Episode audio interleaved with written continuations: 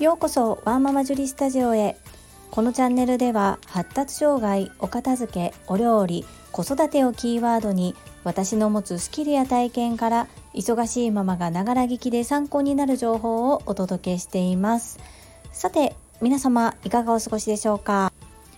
本日は勤労感謝の日で国民の祝日ですね。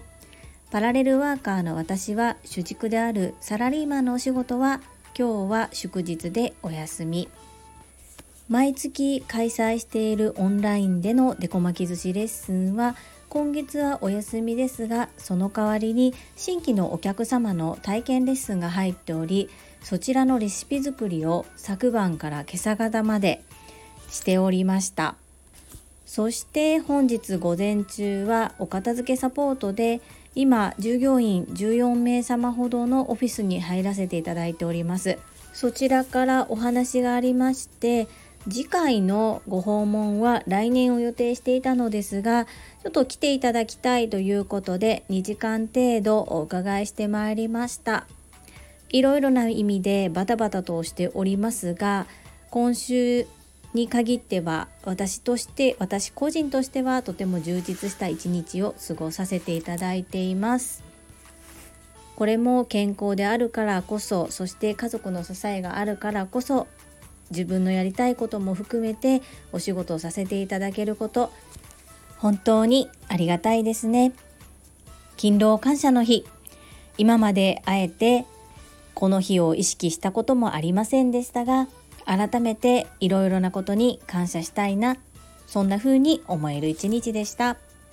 さてそんなこんなで本日のテーマは放課後デイサービスを決める時のポイントについてお話ししたいと思います。最後までお付き合いよろしくお願いいたします。うちの可愛い小学校2年生の次男くんは発達障害グレーゾーンです。我が家は共働き家庭であるため兄弟2人とも1歳の時から保育園で育っています。保育園の先生方には本当に感謝申し上げます。1歳2歳は乳児クラスというクラスでして3歳からは年少年中年長が縦割り保育になる保育園に通っておりました。そんな中次男は特性のある子であり集団生活が苦手であること。先生がこれをしますよと発言したことに対してその指示に従ってなかなか動けないことから3歳の時から加配をつけておりました。加配っていうのは漢字で書くと加えるという字に配慮の配で加配と言います。簡単に言えば支援ですね。サポートしていただける方をつけていただくという手続きを公的にして認められそしてサポート支援をお願いしておりました。そうやって支援の方にサポートをしていただきながら保育園生活をしている中でデイサービスにも通っておりました。デイサービスを選ぶ時私がポイントにしたところをお伝えしたいと思います。うちの子は発語が遅かったんですね。言葉が出るのがとても遅かったんです。なので言語聴覚士さんがいらっしゃるデイサービスを選びました。そしてもし言語にあまり遅れだとか心配がない場合も言語聴覚士さんがいるデイサービスなのかどうかっていうのは私はちょっとポイントが高いなというふうに思っております。どういうことかと申し上げますと結構国の支援を受けていろんなデイサービスが今立ち上がっていまして国の定める基準をクリアすれば国から援助をいただいてデイサービスを運用することができるんですね。そして就学前に次男が通っていたような就学前のデイサービスと就学後小学校行ってからですねいわゆる放課後デイサービスっていうので大きく分けて2つに分かれます。こんな言い方をしてはとっても失礼なんですけれども正直専門医がいなくてもデイサービス成立してしまいますのでちゃんとした療育を受けたい場合にはきちんとした専門的な方発達の特性をよく理解して勉強もされて別に資格優位ではないんですけれども資格を取るということはその資格を取るために勉強されていたということなのでやはり知識も高いです。そして言語聴覚士になるためには相当な訓練お勉強されています。そしてそういう言語聴覚士を置く施設っていうのはそれなりに人件費かかりますよね。そういったコストをかけてでも言語聴覚士を置く置いている施設っていうのはやっぱり信用度が高いです。これはあくまでも私の肌感なのでそういったデータが出てるということではありません。うちの次男は3歳から3年間言語聴覚士のレッスンを受けていました。言語聴覚士がいる施設に行っていました。その状態でそこは小学校未就学児小学校に行く前の子たちしか行けないデイサービスだったんです。なので卒園後小学校に上がる際に今度は放課後デイサービスを新しいところを見つけなければなりませんでした。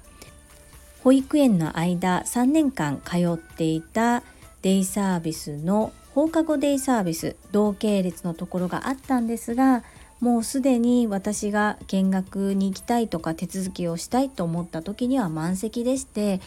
行くことができませんでした。そして次男が1年生になったなる前にコロナが来たんですね。コロナが来て本当は4月に入学式だったのが入学式はありましたけれどもそっから2ヶ月間学校が休校になりました。そんなこともあってデイサービスうまく行きたいところに行けませんでした1年生の間お世話になったデイサービスとっても親身に対応してくださったデイサービスでいろんな面で助けられて本当に感謝はしているのですが療育をさせるという意味では私の中ではちょっと物足りなかったんですね。そこでうちの子の場合私が働いていますので小学校が終わった後に学童保育に行きますなんなら学童保育で預かっていただいてるのとあまり変わりがないような感じの預かり方だったんです。でどうしてもどうしても私が次男のために何か療育をさせてあげたかったんです。なのでもう一度デイサービス放課後デイサービスを選び直して小学校2年生からは少し遠くなるんですけれども保育園の頃に通っていたデイサービスと同系列のところで遠方でしたが遠方の方はまだ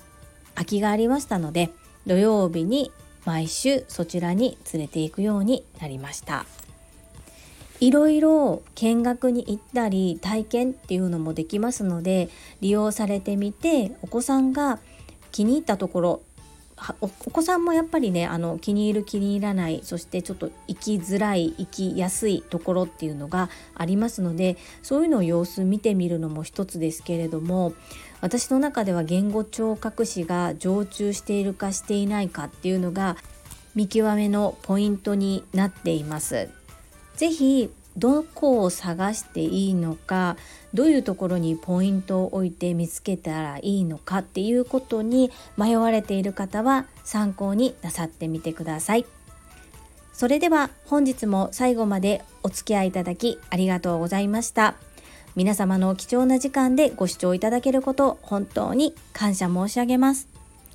ママの笑顔サポータージュリでした。